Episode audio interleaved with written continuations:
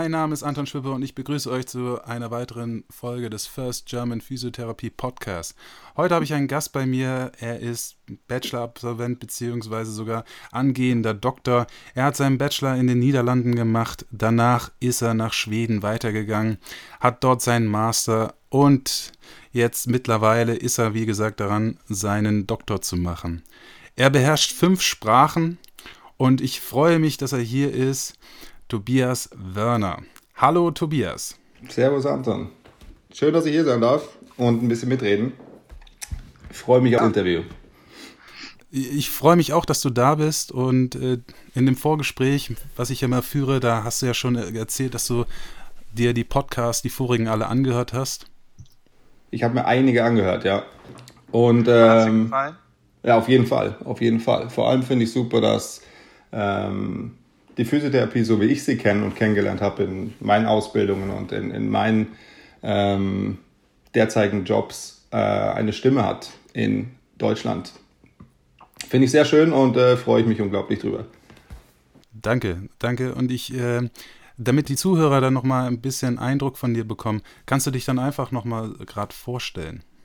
Ich komme, wie gesagt, aus Deutschland, bin in München aufgewachsen und ähm, bin zum Studieren der Physiotherapie nach Holland gegangen, habe in Amsterdam ähm, auf Englisch studiert, in einem internationalen Programm mit Leuten aus der ganzen Welt.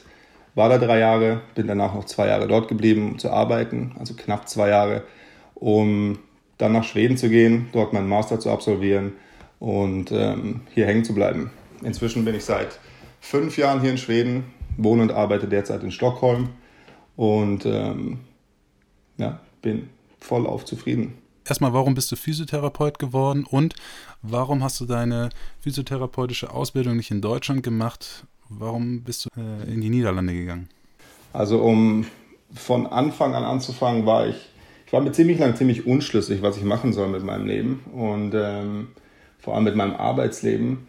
Habe aber immer schon Gefallen daran gefunden, mit Menschen zu arbeiten, ähm, Menschen zu helfen und vor allem auch mit der physischen Funktion von Menschen zu arbeiten. Habe in Fitnessstudien gearbeitet und äh, selber Sport interessiert und Trainings interessiert. Und habe mich dann irgendwann dazu entschlossen, Physiotherapie zu studieren. Und ähm, damals ging das auch noch gar nicht in Deutschland. Ich glaube, da gab es ein Programm in Freiburg, das angeboten wurde. Aber nach Recherchen habe ich mich dafür entschlossen, in die Niederlande zu gehen, da der Physiotherapeut da einen ganz anderen Stand hat. Da gibt es ja den direkten Zugang zum Physiotherapeuten und ähm, das war mir damals einfach ziemlich wichtig, da also kein Werkzeug zu sein, sondern wirklich ähm, mit dem Patienten direkt zu arbeiten. Da Und wann hast, du dein, wann hast du deinen Bachelor gemacht? Ich habe angefangen zu studieren 2008, war fertig 2011. Das ist ganz spannend, weil ich hatte letztens ein, eine Diskussion auf Facebook, die Wände bisher ja unglaublich viel gemacht haben um den Studiengang in Deutschland voranzutreiben? Ähm, in den letzten Jahren, oder? Ja, in den letzten Jahren. Also da, damals habe ich nämlich wirklich nichts davon mitgekriegt. Und ähm, etwas später, als ich im dritten Jahr war, hatten wir dann zwei Studenten, die in Deutschland studiert hatten, dann aber nicht praktizieren durften. Die mussten also dann nochmal in die Niederlande, um dort eine ähm, Abschlussarbeit zu schreiben. Und ähm, danach durften sie praktizieren. Welches, welches Programm das genau war, weiß ich nicht. Aber ich weiß noch, dass es für mich damals nicht wirklich möglich war, da eine, eine hochwertige Ausbildung zu kriegen auf Hochschulniveau. Also für mich war es damals auch schwierig. Ich wollte damals auch studieren und dann gab es nur Nordhessen, glaube ich, war die einzigen, die das angeboten hatten. Und dann hatten sie auch keinen Bachelor angeboten, sondern ein Diplom. Mhm. Ich glaube, das ist auch noch später abgeschafft worden und das weiß ich nicht ganz genau ist es mir nicht ganz klar, warum du dich dann für Deutschland nicht entschieden hast. Weil es wäre doch für dich einfacher gewesen, oder? Ja, wäre einfacher gewesen. Gleichzeitig ähm, wollte ich einfach auch ein bisschen internationaler arbeiten. Und das äh, Studium in Amsterdam war auf Englisch, Möglichkeiten auf der ganzen Welt zu arbeiten. Ich, ich wollte mich im Endeffekt auch nicht wirklich an Deutschland binden.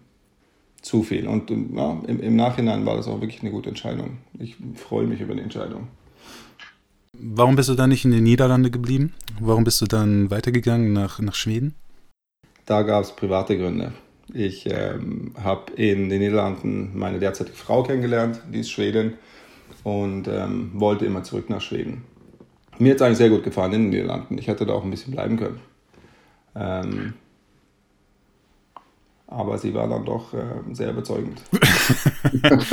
Anscheinend. Klar, das ist höchstwahrscheinlich ein Grund gewesen. Gab es aber auch dann berufliche Gründe? Hast du dich dann auch vorher damit auseinandergesetzt? Ja, klar. Also ich bin, bin nicht blind nach Schweden gegangen, ohne die Sprache zu sprechen, sondern ich habe mir überlegt, was ich dort machen kann und habe eben dann einen Master gefunden, den ich ziemlich interessant fand. Und ähm, habe diesen neuen, neuen Umzug dann gleich mit der Weiterbildung verbunden und habe dann halt meinen Master gemacht in Sportmedizin oder den Sportwissenschaften mit Schwerpunkt auf der Sportmedizin. Das war ein duales Studium, Sportpsychologie und äh, Sportmedizin. Und ähm, habe dann während der Zeit dann die Sprache gelernt und äh, auch ein bisschen nebenher gearbeitet, um Fuß zu fassen hier. Okay, und das heißt, du arbeitest jetzt auch im psychologischen Bereich oder? Nee, also ich glaube, jeder Physiotherapeut arbeitet eigentlich im psychologischen Bereich. Ähm, aber das ist jetzt nichts, was ich mir auf meine Visitenkarte schreiben würde. Wir sagen es mal so. Ähm, Im Endeffekt ist es wirklich Teil unserer alltäglichen Arbeit, finde ich. Ähm, vor allem die Sachen, die man in der Sportpsychologie lernt, kann man ja wirklich auf, ähm, auf jeden Patienten anwenden. Wenn es darum geht, Leute zu motivieren, Motivation aufrechtzuerhalten, wenn es darum geht, ähm, ja, vor allem die, die Motivation ist wirklich das Wichtige. Oder einen verletzten Athleten nicht nur als ähm, Patient zu behandeln, sondern immer noch das Gefühl zu geben, dass er, dass er ein Athlet ist. Da gibt es viel, mit dem man arbeiten kann, mit der Psyche, während, während ein Patient eben nicht das machen kann, was er eigentlich machen will. Und in meinem Fall ist es äh, Sport ausüben. Okay. Ähm, das habe ich jetzt nicht ganz verstanden. Ähm, welchen Teil? Ähm, das heißt, äh, das heißt, du, wenn der, wenn der Sportler verletzt ist, dann kümmerst du dich dann quasi, ähm, also auf, auf verschiedene Art und Weisen um ihn. Sehe ich das richtig? Mhm. Also mein, in, in erster Hand bin ich Physiotherapeut, also ich kümmere mich um die, um die physischen Voraussetzungen da. Gleichzeitig, wenn du, wenn du einen Sportler hast, für den ist der Sport oder die Ausübung des Sportes ein, ein großer Teil seiner Identität. Und das bricht plötzlich weg wenn er verletzt ist, wenn er plötzlich nicht mehr beim Team sein kann, wenn er plötzlich nicht mehr ähm, seinen Sport ausüben kann. Und ähm, das ist ein großer Teil des Traumas, der der Patient äh, in dem Moment erlebt, wenn er dann vor dir sitzt in der Praxis und plötzlich eben nicht Fußball spielen soll, sondern irgendwelche Übungen machen. Daher ähm, meinte ich mit meiner Aussage, dass jeder Physiotherapeut immer auch ein Stück weit Psychologe ist. Wie viel Zeit verbringen wir in einer, in einer Behandlung, Leuten zuzuhören? Bevor wir weiter auf das Thema eingehen, wie du behandelst, was du behandelst, da brauchen wir erstmal noch ein paar Background-Daten. Wir brauchen, wir müssen erstmal wissen, du, du, du lebst und arbeitest in Schweden, hast du gesagt, und wir mhm. brauchen erstmal die Information, wie ist denn das Versicherungssystem in Schweden aufgebaut? In Schweden ist der Patient versichert über die, also über das Bundesland eigentlich. Die unterschiedlichen Bundesländer, ähm, die stehen für die Gesundheitskosten da und ähm, die werden dann durch die Steuer bezahlt. Und der Patient selber trägt einen geringen Teil seiner jährlichen Kosten. Das sind ähm, hier bei uns in, in Stockholm sind das 1200 Kronen, entspricht ungefähr 150 Euro, die der Patient also selber bezahlt. Ähm, egal ob er jetzt zum Arzt geht oder zum Physiotherapeuten oder irgendwo anders hin. Ähm, und danach übernimmt das Bundesland den Rest der Kosten. Patienten können sich allerdings auch privat versichern um dann da gewisse Vorteile zu haben. Wer bezahlt denn letztendlich in diese, in diese Versicherung ein? Ja, das sind die, die Leute, die arbeiten. Also jeder Arbeitnehmer im Land ähm, zahlt ein. Und der Arbeitgeber zahlt auch einen Teil ein. Da. Das heißt, Regionen, wo eine hohe Arbeitslosigkeit sind, die haben auch Probleme mit, dem, mit der Bezahlung der Gesundheitskosten? Ja, also jede, jede Region muss das ein bisschen selber regeln, wie sie genau das machen. Aber ähm, hier in Stockholm auf jeden Fall gibt es da nicht die Probleme aufgrund der Arbeitslosigkeit. Andererseits sind, sind, die, sind die Budgets im Gesundheitswesen allgemein immer, immer knapp berechnet. Also da wird schon versucht zu sparen, wo es nur geht. Und ähm, ja, den Hahn ein bisschen runterzuschrauben, was auch nicht immer schlecht ist. Wie meinst du das? Also Gesundheitskosten einsparen ist äh, ja nicht immer negativ zum Beispiel. Bei uns hier in Stockholm werden ähm, zum Beispiel Röntgenuntersuchungen weniger, weniger bezahlt. Also das im Vergleich mit den letzten Jahren ähm, überlegt sich der Arzt mehrere Male, ob er da ein MRT macht oder ob man eine Röntgenuntersuchung macht. Und ähm, das ist nicht immer schlecht. Die werden häufiger recht, recht freizügig ähm, ausgeschrieben, diese Untersuchungen. Und warum ist das so? Weil es mit gewissen, ähm, also bei gewissen Verletzungen die Behandlung nicht wirklich beeinflusst. Das Ding ist, du hast immer dann, du hast den Patienten da sitzen und der will natürlich wissen, was gerade strukturell kaputt ist oder ob da was kaputt ist. Entschuldige, dass ich das so ausdrücke. Ähm, aber Gleichzeitig macht es oft keinen Unterschied, ob wir jetzt ähm, eine Bilduntersuchung machen oder nicht. Wir werden den Patienten sowieso gleich behandeln. Wenn wir jetzt zum Beispiel über einen ähm, degenerativen Meniskus reden, mhm. den, den behandeln wir auf eine bestimmte Art und Weise. Und ob wir jetzt da ein MRT machen und sehen, dass, der, dass da wirklich ein Schaden ist, der wahrscheinlich da ist, wenn du eine gewisse Altersgrenze überstiegen hast, dann ähm, verändert das überhaupt nichts an unserer Behandlung. Daher wären das Kosten, die man auch gerne einsparen kann. Und ähm, solche Untersuchungen wurden früher auch einfach einfacher durchgeführt. Okay. Jetzt etwas weniger. Das heißt, ihr habt auch so Clinical Prediction Rules, nehme ich mal an. Ab wann macht es Sinn, so eine Untersuchung zu machen und wann sollte man davon die Finger lassen? Ja, die, die haben wir. Das ist von, von Klinik zu Klinik unterschiedlich, ähm, aber die, die hat man natürlich aber die, die hat man in seinen normalen klinischen Pathways, dass man, dass man sagt, den und den Patienten untersuchen wir auf die Art und Weise. Ähm, und den Weg geht man dann auch. Also wir haben da intern einfach gewisse, gewisse Regeln. Wir kommen noch mal ein bisschen zurück. Da, da, wir werden auch noch dann auf die einzelnen Verfahren und den Umgang mit dem Patienten, darauf werden wir auch noch eingehen. Was noch wichtig ist, ist vielleicht, was war jetzt bisher deine Erfahrung von den unterschiedlichen Gesundheitssystemen? Du warst ja in Deutschland, du warst in den Niederlanden und du warst in, in, bist jetzt in Schweden. Was, was für Unterschiede hast du persönlich festgestellt, neben dem, was du jetzt bereits schon erzählt hast?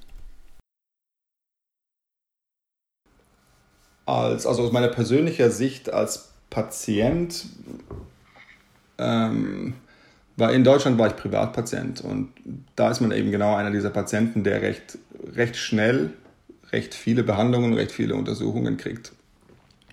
Das ist in den Niederlanden so wie auch in Schweden anders. Also wie gesagt, hier sind sie wirklich sparsam mit dem, was man macht und versucht wirklich nur einzuschreiten, wenn es wirklich notwendig ist. Ähm, das hatte ich das Gefühl, war wirklich anders in Deutschland und ist auch anders in Deutschland heutzutage, wenn ich da mit äh, Familienangehörigen und Freunden spreche, die behandelt werden. Da, ja, da landet man schneller in Untersuchungen oder auf dem Operationstisch zum Beispiel.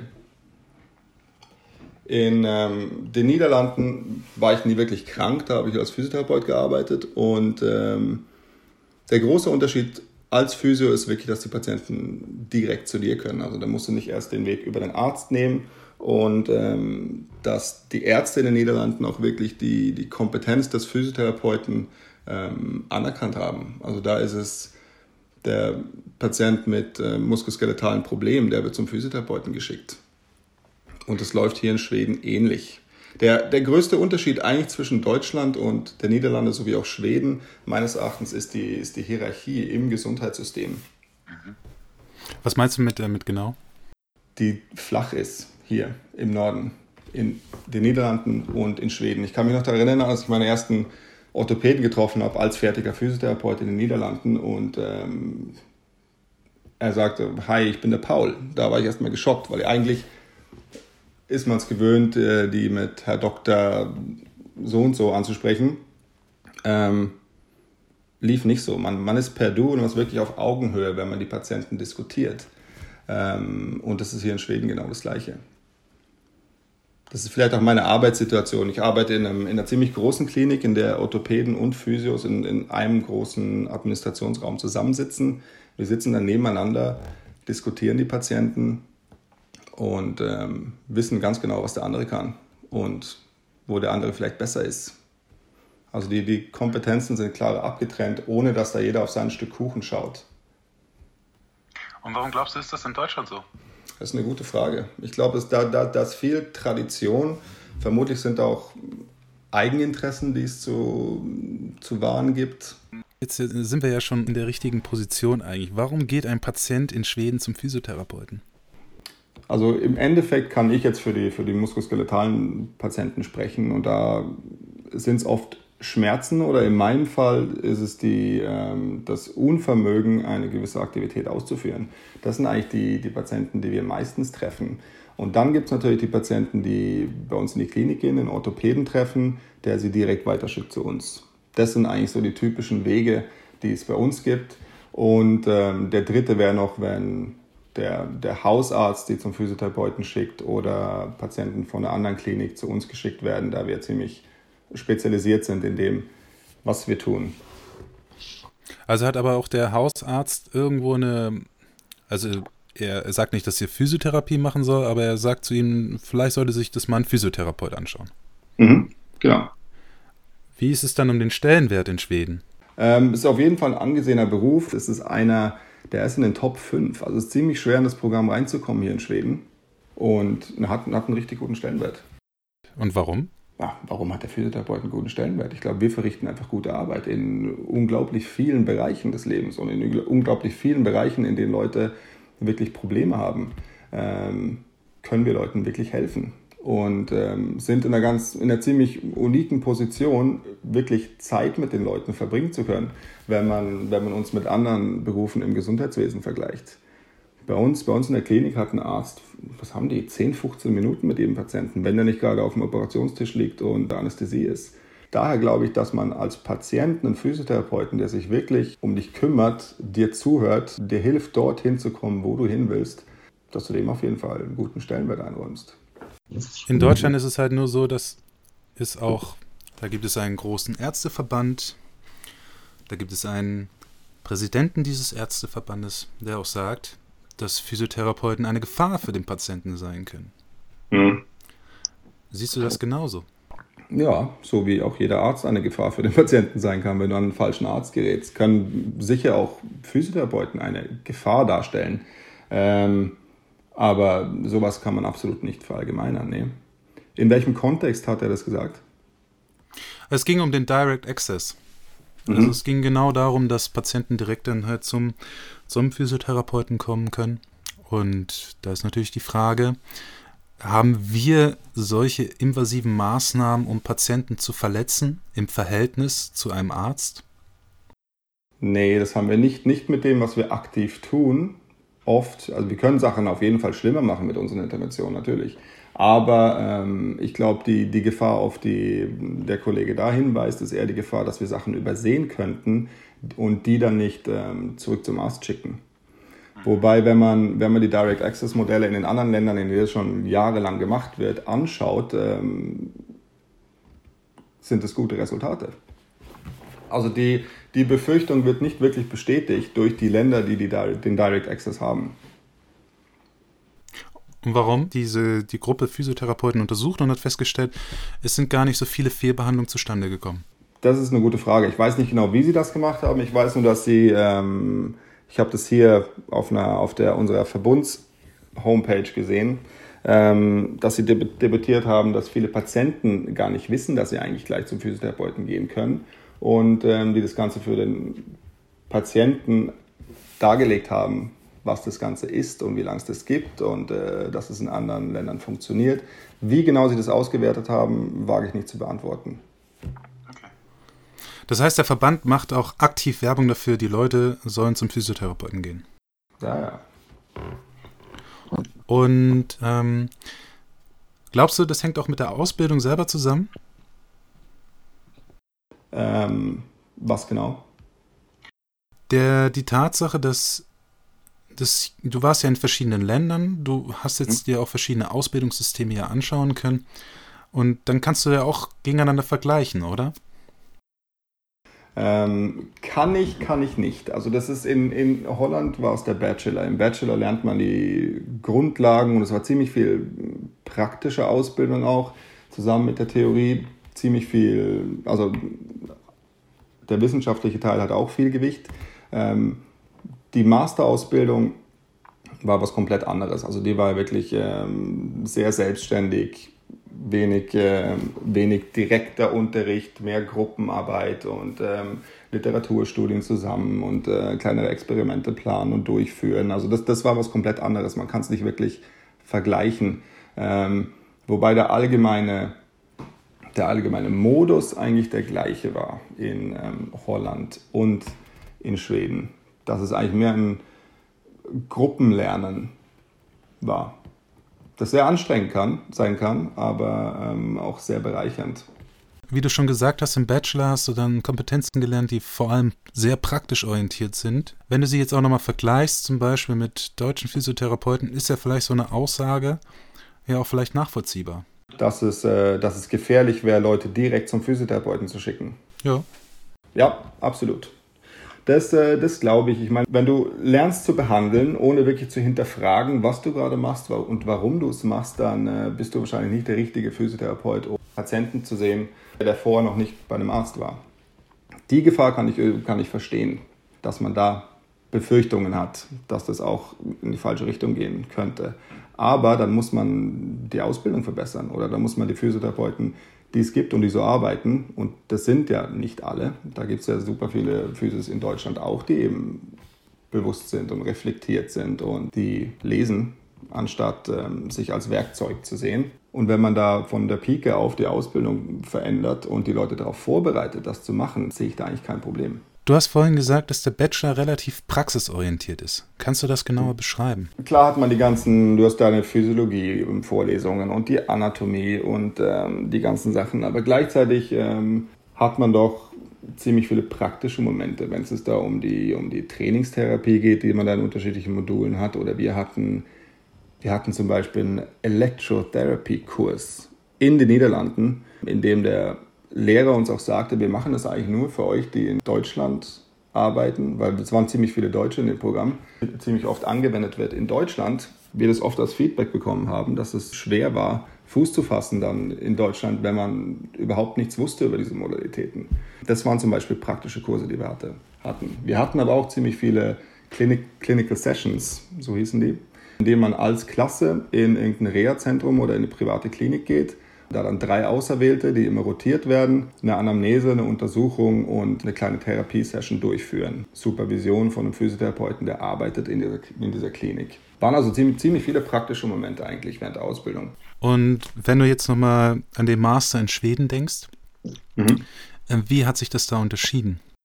Na, also das ist ein Master of Science, da ging es wirklich um die, um die Wissenschaft, da ging es um die Theorie und da ging es darum, ähm, seine eigenen Interessen zu entwickeln und ähm, hat einfach ein bisschen seinen eigenen Weg zu gehen. Ähm, wir haben da auch nicht alle das Gleiche gemacht. Da gab es dann einfach nur die Vorgabe, ähm, Literaturschule zu machen und du suchst dir dein eigenes Thema raus. Oder es gab ähm, die Vorgabe, Prävention von muskuloskeletalen ähm, Verletzungen und sucht euch irgendeine Pathologie raus und ähm, macht ein Programm, begründet, warum ihr das so macht und ähm, schreibt ein Paper darüber. Also es waren solche Assignments. Und du hast mir ja auch im Vorgespräch erzählt, dass es dort einen Unterschied gibt zwischen Spezialisierung mhm. und der wissenschaftlichen Laufbahn. Sehe ich das richtig? Ja. Das ist jetzt, ähm, ich schauen, dass ich das einfach ähm, erkläre. Ich finde es nämlich selber ziemlich kompliziert. Ähm, das ist was, das geht von unserem Fachverband aus, von den Physiotherapeuten, die ähm, irgendwann eine Spezialistordnung, heißt es, ähm, verfasst haben, in der sie die unterschiedlichen Fachbereiche, in deren Physiotherapeut arbeiten kann, dargelegt haben und dann da ein Kompetenzprofil erstellt haben. Ein Kompetenzprofil mit ähm, in unterschiedlichen Rubriken, das ähm, erfüllt werden muss, um sich Spezialist nennen zu können. Und Voraussetzungen, um Spezialist zu sein, sind, dass du nach deiner Grundausbildung, nach deinem Bachelor, zwei Jahre Berufserfahrung in deinem Fachbereich, in meinem Fall jetzt zum Beispiel die Sportmedizin, gesammelt hast, dass du nach zwei Jahren Berufserfahrung einen Lernplan erstellst, der sich über drei Jahre erstreckt und in diesem Lernplan darlegst, wie du die unterschiedlichen Kompetenzprofile, die es braucht für deinen Fachbereich, in den nächsten drei Jahren erreichen willst. Da hast du freie Hand, wie du das erreichen willst, ob du da Bücher lesen willst oder ob du nochmal studieren willst, irgendwelche Kurse lesen an der Universität, ob du zu einem anderen Physiotherapeuten gehen willst eine Woche und dann Praktikum machen.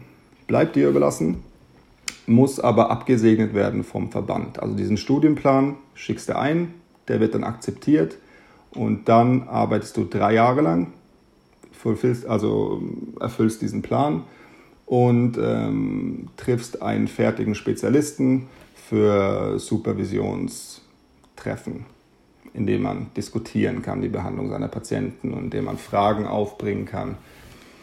Und gleichzeitig muss man aber während diesen drei Jahren auch ähm, noch eine akademische Ausbildung machen. Das ist entweder ein Magister oder ein Master. Der Magister ist, ist was Schwedisches und ich glaube in Norwegen haben sie den auch. Ähm, das ist eigentlich ein halber Master. Das ist also das, die Mindest, ähm, die, den akademischen Teil, den man da erfüllen muss. Und deine These, Master- oder Magisterthese musst du dann auch vorstellen als Poster oder Präsentation oder einen Artikel publizieren. Und das alles zusammen, also die Präsentation, der, die akademische Ausbildung, die drei Ausbildung nach zweijähriger Berufserfahrung sind die Voraussetzungen, die dann vom Verband akzeptiert werden, wenn du dann deine komplette Bewerbung einschickst. Ähm, ja, und dann kannst du dich Spezialist in einem Fachbereich nennen. Ist also fünf Jahre dauert es für dich, wenn du schnell bist. Fünf Jahre nachdem du ein Physiotherapeut bist, kannst du Spezialist sein. Aber das klingt ja eigentlich nach einer sehr umfangreichen Ausbildung und qualitativ hochwertigen Ausbildung. Mhm. Es ist äh, ziemlich viel individuell. Es kommt immer darauf an, was du daraus machst natürlich. Aber die, die Idee ist sehr schön, finde ich. Und ähm, ich sehe sehr viele Vorteile mit dem ganzen Prozess. Ähm, hier in Stockholm sind wir in einer speziellen Situation geraten, nachdem hier ähm, das Bundesland, also der Versicherungs Geber ähm, entschlossen hat, dass die Patienten, die hier wohnen, nur noch von Spezialisten behandelt werden dürfen.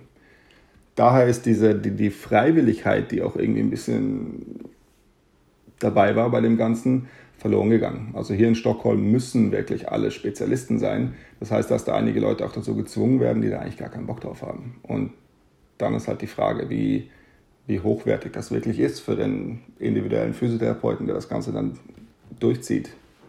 Aber ja, du hast, du hast recht. Theoretisch finde ich das äh, eine absolut gute Idee. Und ich habe auch einiges gelernt in diesen drei Jahren. Ja, das glaube ich. Du musst sehr reflektiert sein, auch wissen, was du möchtest. Du musst dir Ziele selber stecken. Ja. Ja, und das war, war eine gute Erfahrung auch. Zumindest lernst du es dann, wie du Ziele steckst und wie du sie dann an deinem Patienten auch dann anwendest, oder? Das ist ja das, mhm. was wir eigentlich auch lernen müssen. Ja. Genau. Das äh, ist das Wichtigste eigentlich, sich diese Fragen zu stellen. Sich diese Fragen immer wieder zu stellen. Und auch immer wieder neu zu hinterfragen, was man eigentlich tut. Und ob man das nicht besser machen kann. Das ist ja der allgemeine Qualitätsgedanke. Und so kommen wir dann auch eigentlich dann schon zu deinem, zu deiner PhD-Arbeit. Worüber hast du deine PhD-Arbeit oder deine Arbeiten geschrieben? Die, ich bin mittendrin, also eigentlich bin ich noch im, im ich würde sagen, im ersten Drittel des Ganzen. Ich habe, ähm, als ich in Lund meinen Master gemacht habe, habe ich mit einem Rugby-Team gearbeitet. In Holland habe ich mit einem Fußballteam gearbeitet und ähm, fand die Hüfte und die Leistengegend immer ziemlich interessant. In den beiden Sportarten kommt es auch ziemlich häufig vor, dass man Leistenprobleme oder Hüftbeschwerden hat. Und ähm, jetzt arbeite ich in der Klinik, die sich spezialisiert auf Arthroskopien, also auch ziemlich viele Hüftarthroskopien macht. Und ähm, ich war 2014 in München auf einer Konferenz, einer Hüftarthroskopie-Konferenz. Das waren zwei oder drei Tage vollgepackt mit äh, Präsentationen und Live-Operationen. Und auf der Liste der Themen war eine einzige Präsentation über Rehabilitation nach der Arthroskopie. Die war am letzten Tag, vorletzte, und ähm, wurde abgesagt. Die wurde abgesagt und ähm, der Sprecher meinte nur, the presentation about the rehab problem has to be cancelled. Und es war ein freudscher Versprecher, weil es wirklich ein Problem ist. Da ist die, die Evidenzlage ist ähm, sehr mau, was die Reha nach der Hüftarthroskopie angeht. Eine Patientengruppe, die ich ziemlich viel sehe. Ähm, nach, diesen, nach dieser Konferenz in ähm, München kam ich nach Hause und ich hatte, hatte guten Kontakt zu meiner ähm, Forschungsmethodik und ähm, Statistikprofessorin in, in Lünd und ähm, habe immer mal wieder klinische Fragen gestellt, die oder Fragen gestellt, ähm, die aufkamen, wo ich mich dann nach, auf die Suche begeben habe, vor PubMed saß, irgendwelche Artikel gelesen und ähm, habe dann Fragen gestellt und habe davon erzählt, dass, dass es da einfach, da gibt es nichts, wenn man wirklich schaut, Reha nach der Hüftarthroskopie. Da ist, ähm, das ist Level 5, Level 4, eigentlich nur Level 5 Evidence, das ist wirklich ausschließlich Expert Opinion und das sind Reha-Protokolle von ähm, Kliniken in, in Nordamerika, die dir sagen, was du wie zu tun hast. Man muss nochmal an der Stelle erwähnen, das bedeutet für diejenigen, die keine Ahnung haben, dass die schlechteste Form von, von wissenschaftlicher Basis, die es überhaupt gibt. Mhm. Ich, würde nicht wirklich schwarz-weiß schlecht. Das ist das Beste, was wir haben. Wir sagen so. Und es ist äh, das, das, das, das Unterste in der Hierarchie. Ja, das, das stimmt, wenn man sich das Ganze so anschaut. Wenn es anschaut. Wenn, es, wenn wir jetzt mal die Hierarchie uns anschauen, die Hierarchietabelle, dann ist es ganz weit unten. das stimmt. Daher dachte ich mir jetzt in meinem PhD-Projekt, dass ich äh, den Reha-Prozess ein bisschen ähm, untersuchen werde von unterschiedlichen Perspektiven. Ähm, ich habe angefangen mit einer Studie, in der ich Physiotherapeuten und Orthopäden, die entweder Hüftpatienten behandeln oder viele Hüftarthroskopien durchführen, ähm, zur Reha befrage. Und ähm, im zweiten Schritt sind, kommen dann die Patienten zur Sprache. Und ähm, ich schaue mir die physische Funktion an nach sechs bis neun Monaten, wenn der Patient eigentlich oft wieder zurück in den Sport übertritt. Und äh, habe jetzt gerade auch eine Studie durchgeführt, in der wir die Return to Sport Rates in dieser Gruppe nochmal genau unter die Lupe nehmen. Das ist ziemlich umfangreich. Ich bin mittendrin. Bis jetzt wurde ein Artikel publiziert, der ist Open Access. Ich kann den gerne beifügen in, ja. zu deinen Quellen. Ähm, und äh, es ist auf jeden Fall ein spannendes Thema. Die Operation wird in wirklich dramatisch steigenden Zahlen ausgeführt weltweit.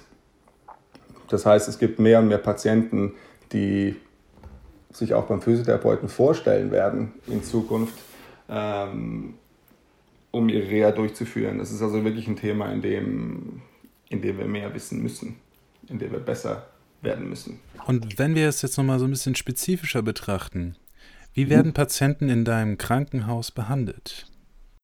Wenn es jetzt um die Hüftpatienten geht. Nee, sagen wir mal, du bist ja, du bist ja Fachexperte für die untere Extremität. Mhm. Gehen wir mal davon aus, einfach von jemand kommt mit Knieschmerzen zu dir. Wie wird er im Allgemeinen gescreent? Der Weg, also heute zum Beispiel hatte ich was, hatte ich eine Knie-Motagning. Ich glaube, man würde Poliklinik sagen im Deutschen, bin mir nicht ganz sicher. Das bedeutet, dass der, dass der Patient zum Physiotherapeuten kommt. Ich habe einen Orthopäden in einem, äh, in einem Zimmer nebendran. Wenn ich den brauche, dann kann ich einfach klopfen und dann kommt er rüber. Ich bin aber derjenige, der den Patienten entgegennimmt, der die Anamnese durchführt, der ihn untersucht und dann dort entscheide, ist das ein Problem, das eigentlich wirklich kein Problem ist. Also das wird besser, ohne dass man irgendwas macht. Dann gebe ich dem Patienten Informationen, ähm, schicke ihn nach Hause, gebe ihm meine Visitenkarte und ähm, bitte ihn, mich zu kontaktieren, wenn es nicht besser wird. Oder ich rufe ihn an nach ein, zwei Wochen und schaue, wie das Ganze geht.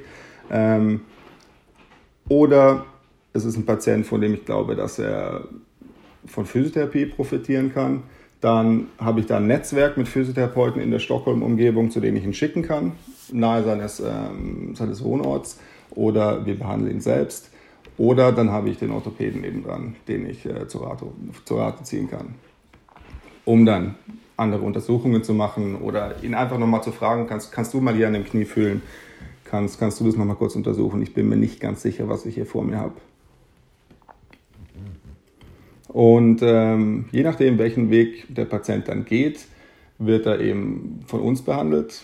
oder wird operiert und danach von uns behandelt. Das ist wirklich äh, von Patient zu Patient unterschiedlich. Aber wir machen hauptsächlich Arthroskopien. Ähm, also das ist ein Stück weit immer ein Screening, ob das ein Patient ist, der potenziell ähm, verbessert werden könnte durch arthroskopische Behandlung oder nicht. Und wer bekommt dann eine Operation? Gibt es da bestimmte Kriterien? Es ist auch sehr individuell. Also nicht, nicht jeder wird operiert, das, das ist sicher. Wenn wir jetzt zum Beispiel wieder zurück zum Knie gehen, ähm, da werden die degenerativen Menisken eigentlich nicht operiert. Wenn wir uns die Kreuzbänder anschauen, da wird auch nicht jeder operiert. Da haben wir wirklich ein Gespräch mit dem Patienten zusammen mit dem Orthopäden und ähm, ja, legen einfach die Daten für den Patienten auch klar ähm, vor, wie, wie die Prognose ist mit den unterschiedlichen Behandlungswegen, die er dann wählen kann. Und zusammen mit dem Patienten wird dann ein informierter Beschluss gefasst. Aber es werden auf jeden Fall nicht alle operiert. Bei uns ist es auf jeden Fall immer erstmal eine, ähm, Physiothera ein Physiotherapieversuch, wie man so schön sagt. Ähm, das sind auf jeden Fall drei Monate Physiotherapie, bevor da überhaupt an Operation gedacht wird. Ist es aber nicht ein Nachteil für gewisse Berufszweige? Ja, und da sind wir wieder beim, äh, beim Individuellen. Also wenn wir da einen ähm, Top-Athleten hat, der einen gewissen Zeitplan vor sich hat oder ähm, zu einer gewissen höheren Risikogruppe gehört, dann kann es auch sein, dass da an Ort und Stelle entschlossen wird, okay, aber hier operieren wir. Das ist wie gesagt individuell. Okay. Weil es ist, hast du da einen Fußballspieler, der wirklich in einem pivotierenden Sport ähm, sein Geld verdient, dann liegt es auf jeden Fall nahe, das Kreuzband zu rekonstruieren. Und das deckt sich auch mit der Evidenz? Ähm, ja, das würde ich sagen. Ich meine, die, es gibt das, das Kanunschei, das in Lünd durchgeführt wurde, in dem sie ja zeigen, dass das mehr als 50 Prozent der Patienten ähm, mit Kreuzbandriss ohne Operation auskommen. Also in der Studie hatten sie zwei Gruppen. Eine Gruppe, die ähm, operiert wurde, die andere Gruppe, die physiotherapeutisch behandelt wurde, mit der Option, später operiert zu werden. Und in dieser zweiten Gruppe hat ähm, ungefähr die Hälfte der Patienten dann entschlossen oder musste danach operiert werden. Schlussfolgerung also, dass über die Hälfte der Kreuzbandoperationen eigentlich eingespart werden können. Aber wenn man sich dann anschaut, welche Patienten da untersucht wurden in der Studie, dann ist es eigentlich nicht die wirklich hochaktive ähm, Elite-Sportgruppe, über die wir sprechen. Und ähm, es gibt wirklich, es gibt kaum Evidenz, dass das funktioniert. Es gibt, es gibt eine ähm, Case Study von einem Fußballspieler in England zum Beispiel, der ohne Kreuzband spielt. Und ähm, aber die, die, das RCT würde ich auf jeden Fall nicht so interpretieren, dass ich sagen würde, jeder Top-Athlet, der vor mir steht, braucht keine Kreuzbandoperation. Okay. Das heißt, hier würdest du auch individuelle Faktoren fest. Also das, das, das muss man wirklich jedes Mal machen. Und das ist was anderes, wenn ich da meinen 30, 35-jährigen Hobbyläufer vor mir habe. Da sieht das Ganze ganz anders aus natürlich. Da lege ich das Ganze auch ganz anders dar. Aber selbst wenn wir über Fußball sprechen und wir nehmen jetzt mal die Top-Athleten außen vor, ähm, dann sind die Rückgangsquoten eigentlich ziemlich identisch, ob du dich jetzt operierst oder nicht. Wenn du, wenn du deine Kreuzband operierst, hast du auch eine ungefähr 60-prozentige Chance, wieder Fußball zu spielen. Das ist ja auch ein spannendes, spannendes Thema. Return to Activity, Return to Sports, ähm, Return to Play. Was fällt dir ein, um zu screenen, ob jemand für Return to Play wieder bereit ist? Nach der Kreuzband-OP? Ja. Ähm, da gibt es ja spezifische Kriterien, die, die festgelegt sind. Wir in der Klinik, wir machen, ähm, wir testen isokinetisch, also wir testen quasi selbst so Hamstringstärke, ähm, Kraft, da war ein schwedisches Wort. Und da wollen wir ähm, auf jeden Fall 90 Prozent des nicht operierten Beines erreichen. Dann führen wir eine Anzahl von ähm, Hop-Tests durch. Also es ein Single Hop für Distance, Triple Hop, Triple Crossover Hop, ähm, bei dem wir auch die Distanz, die der Patient ähm, springen kann, messen. an beiden, beiden ähm, Beinen und dann 90 Prozent des nicht operierten Beines erreichen wollen. Gleichzeitig schaue ich mir aber auch an, ähm, in, in, was für einer Qualität der Patient diese Sprünge ausführt. Ähm, Gibt es da eine Landung, die wirklich auf einem, auf einem steifen Knie passiert oder, oder benutzt der Patient wirklich sein, seine Muskulatur, um, um die Landung zu, ähm, zu bremsen? Das sind eigentlich so die, die Tests, die wir benutzen. Und dann testen wir Laxität vom Knie, wobei der Zusammenhang von der Funktion und der Laxität nicht wirklich da ist. Also das machen wir eigentlich für die Chirurgen, weil die wollen wissen, wie gut ihr ähm, ACL-Graft sitzt. Ach ja, und nicht zu vergessen ist die Zeit natürlich. Zeit ist ein objektiver Faktor, der wirklich einfach zu messen ist. Und da geht es also um die Zeit, die vergeht seit der Rekonstruktion. Patienten gehen ja oft davon aus, dass sie nach sechs Monaten wieder bereit sind, in den Sport zurückzukehren. Und ähm, das ist verständlich. Das ist nämlich das, was man oft in der Zeitung liest. Wir sagen all unseren Patienten, dass es mindestens neun Monate dauert, um zu rehabilitieren, bevor man wieder bereit ist, in den Sport zurückzukehren. Und das ist basiert auf äh, Studien, die belegen, dass man das Wiederverletzungsrisiko halbiert mit jedem Monat, den man ähm, wartet mit Return to Play bis zum neunten Monat nach der Rekonstruktion. Dann bleibt das Risiko ungefähr das gleiche. Ähm, und wir wissen auch, dass die meisten Kreuzbandrekonstruktionen kaputt gehen in den Monaten nach der Rückkehr zum Sport und ähm, der Großteil geht nach ein bis zwei Jahren nach der Rekonstruktion kaputt. Es ist also zu empfehlen, da wirklich Geduld zu haben und zu warten. Eine Rückkehr vor neun Monaten ähm, empfehle ich keiner meiner Patienten. Und wenn man von den ganzen objektiven Faktoren absieht, dann wird äh, das Kuss abgenommen und ähm, ich würde auch schauen, inwiefern der Patient äh, mental bereit ist. Gibt es da ein Tool, um das ähm, festzustellen? Mhm. The ACL Return to Sports Injury Questionnaire. ACL RSI heißt das. Zwölf Fragen ähm, einfach durchzuführen. Gibt sogar eine App, die man anwenden kann. Und ähm, das, kann man, das kann man benutzen. Ist ein gutes Instrument und ist auch, ähm, ist auch nicht wirklich so gelenkspezifisch. Wir haben es auch benutzt in unseren Hüftprozenten und ähm, das sind Daten, die wir noch nicht publiziert haben. Ähm, aber ich kann so viel sagen, dass das auch bei Patienten, die keine Kreuzbandoperation hinter sich hat, funktioniert. Also dass das dass das Muster der Antworten den Kreuzbandpatienten ziemlich ähnlich ist, obwohl wir über eine komplett andere Operation mit komplett anderen Voraussetzungen sprechen hier. Was würdest du sagen, welche Vorteile hat die Evidence Practice bisher, was hat die dir bisher gebracht? Muss schauen, die, die, wie, wie genau meinst du die Frage? Du hast ja, wie gesagt, einen recht wissenschaftlichen Hintergrund und inwieweit hat dir die Evidenz in deinem alltäglichen Arbeiten geholfen? Also dieses Evidence-Based Practice. Also das ähm, evidenzbasierte Arbeiten hilft mir eigentlich täglich. Hilft mir täglich, ähm, indem ich einfach Sachen hinterfrage. Ständig. Und das Ganze ähm, ah, Sachen einfach nicht für gegeben hinnehmen. Das heißt, wie ich auch am Anfang des Gesprächs schon gesagt habe, ähm, bei jedem Patienten, bei jeder Behandlung eigentlich ähm, hinterfrage, ob das, was ich gerade mache, das ist, was ich gerade eigentlich machen sollte. Und das, dann, das Ganze dann auch mit meinen Kollegen diskutieren kann. Das ist eigentlich das, was ich am meisten, ähm, was ich am meisten genieße, die Patienten ähm, und die kontextuelle Evidenz mit meinen Kollegen zu diskutieren und das Ganze dann wieder zurück zum Patienten zu bringen. Weil das ist im Endeffekt oft der schwerste Teil an dem Ganzen. Ähm, ich weiß, was ähm, entsprechend der Evidenzlage hier zu tun ist und der Patient will was ganz anderes. Und ähm,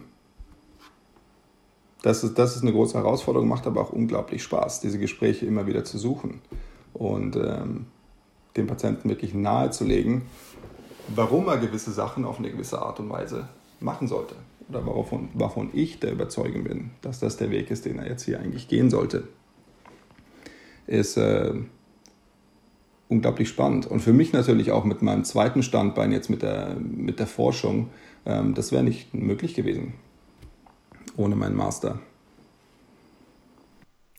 Und wenn du jetzt mal diese ganze Evidenz betrachtest im Sportbereich, was denkst du dann so über passive Na Maßnahmen bei Sportlern? Beziehungsweise es gibt ja, es gibt reihenweise Dinge, die im Sportbereich ja auch angewendet wird, weil viel Geld einfach da ist. Und dann will ich mal sagen, werden auch viele experimentelle Maßnahmen im Sport angewendet. Ein gutes Beispiel ist, denke ich, das Kinesiotape. Mhm. Und was ja auch eine passive Maßnahme ist. Was denkst du über sowas? Ja, also da wären wir wieder genau beim, beim Punkt, dass Patienten oft was anderes wollen als das, was, ähm, was wir wollen. Grundsätzlich benutze ich eigentlich so gut wie keine oder ich benutze eigentlich keine passive Behandlungen. 95% von dem, was ich mache, ist im Gym. Das ist äh, draußen mit dem Patienten mit Gewichten auf den Schultern. Der Rest ist ähm, Information an den Patienten. Ähm, es gibt viele Kollegen, die, die passiv arbeiten und ähm, das Ganze dann begründen mit der Tatsache, dass es ihnen einen Spielraum gibt, um mehr aktive Behandlungen durchführen zu können. Und ähm, es ist absolut so, dass das subjektiv beim Patienten was passiert. Und ähm, ich finde das in Ordnung, solange, solange man den Patienten dann nicht in eine, in eine Art Abhängigkeitssituation reinzwingt. Man, so, sobald du passiv mit irgendwas mit dem Patienten machst, ähm, dann läufst du immer die Gefahr, dass der Patient genau das wieder sucht, an, an, anstatt selber ähm, die, also zu verstehen, dass er sich eigentlich selber helfen kann. Und das ist die größte Gefahr mit den passiven Behandlungen, ähm, wie ich sehe. Und die Evidenz ist auch nicht wirklich da, das Ganze durchzuführen. Also für mich, für mich persönlich ist es äh, eigentlich nichts, was ich in, meinem, äh, in meiner Werkzeugkiste habe. Obwohl man ja sagen muss, dass ja eigentlich Kinesiotape erst durch Sportphysiotherapeuten groß geworden ist. Da gibt es einiges, was durch Sportphysiotherapeuten groß wird und ähm, nicht wirklich Hand und Fuß hat. Das Ding ist, dass vor allem im Elitesport, wenn es da um diese ähm, so oft zitierten letzten paar Prozent geht, ähm, da kannst du alles verkaufen, eigentlich, wenn du guter Verkäufer bist. Leider. Ähm, was würdest du jetzt aber nochmal sagen? Wie hoch ist die Patientenzufriedenheit in Schweden mit Physiotherapeuten? Ähm, ja, das ähm, müsste ich überprüfen.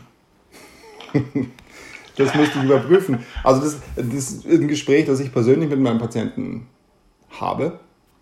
Und äh, ich würde sagen, dass meine Patienten größtenteils äh, sehr zufrieden sind.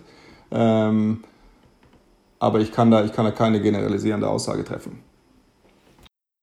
Dann kommen wir, kommen wir langsam zur Zukunftsvision. Was glaubst du, wohin entwickelt sich die Physiotherapie? Vor allem in Schweden ist natürlich spannend zu wissen, wohin sie sich entwickelt. Mhm. Und was würdest du dir für deutsche Kollegen wünschen? Also für deutsche Kollegen würde ich mir auf jeden Fall einen direkten Zugang zum Physiotherapeuten wünschen. Und ähm, ich, ich traue es der Profession zu. Ich sehe nicht die gleichen Gefahren im gleichen Ausmaß. Ähm, ich glaube einfach, dass da ein bisschen Basisarbeit geleistet werden muss, um die Voraussetzungen zu schaffen, um das Ganze wirklich effektiv durchzuziehen. Ähm, das wünsche ich den Kollegen in Deutschland. Eigenständigkeit. Kein Werkzeug sein. Und ähm, was die Zukunft der Physiotherapie in Schweden angeht, so glaube ich persönlich, dass wir einen höheren Stellenwert haben werden, da wie gesagt die Effizienz des Gesundheitssystems mehr und mehr ähm, gefordert ist und wir momentan schon öfters eingesetzt werden ähm, in Bereichen, in denen eigentlich Ärzte eingesetzt wurden traditionell. Das, dieser Prozess wird also weiter ähm, voranschreiten. Gleichzeitig glaube ich, dass wie jetzt hier in Stockholm zum Beispiel die, ähm, das Bundesland einfach sagt, wir wollen nur noch das Spezialisten unsere äh, Patienten behandeln. Ähm, die Versicherungsgeber mehr und sich mehr und mehr der Evidenzlage bewusst sein werden und ähm, nur gewisse Dinge bezahlen werden in Zukunft. Eine Veränderung, die eigentlich sehr wünschenswert ist, wenn es nicht zu limitierend wird. Dann möchte ich dir auf jeden Fall an der Stelle mal danken, Tobias, dass du dir, dass du hier meinen kritischen Fragen Rede und Antwort gestanden hast. Ich möchte mich dafür bedanken, dass du dir die Zeit genommen hast. Und wenn euch dieser Podcast gefallen hat, wenn euch das gefallen hat, über was wir hier diskutiert haben, wenn wir was wir ansprechen, was wir versuchen zu erreichen mit diesem Podcast, dann tut mir doch einen Gefallen, abonniert einfach mein, meine Seite auf Facebook Ihr könnt mir auf Twitter, könnt ihr mir folgen, ihr könnt mir auf YouTube, könnt ihr euch abonnieren. Tut mir Gefallen, setzt ein Gefällt mir einfach unter diesem Beitrag, damit einfach dieses Projekt dann weiter voranschreiten kann. Und ich danke dir, wie gesagt, nochmal, Tobias. Ich danke dir. Vielen Spaß, dass ich dabei, vielen Dank, dass ich dabei sein durfte. Und ähm, weiter so. Gute Arbeit. Hoffe, es gibt noch viele, viele mehr von deinen Podcasts.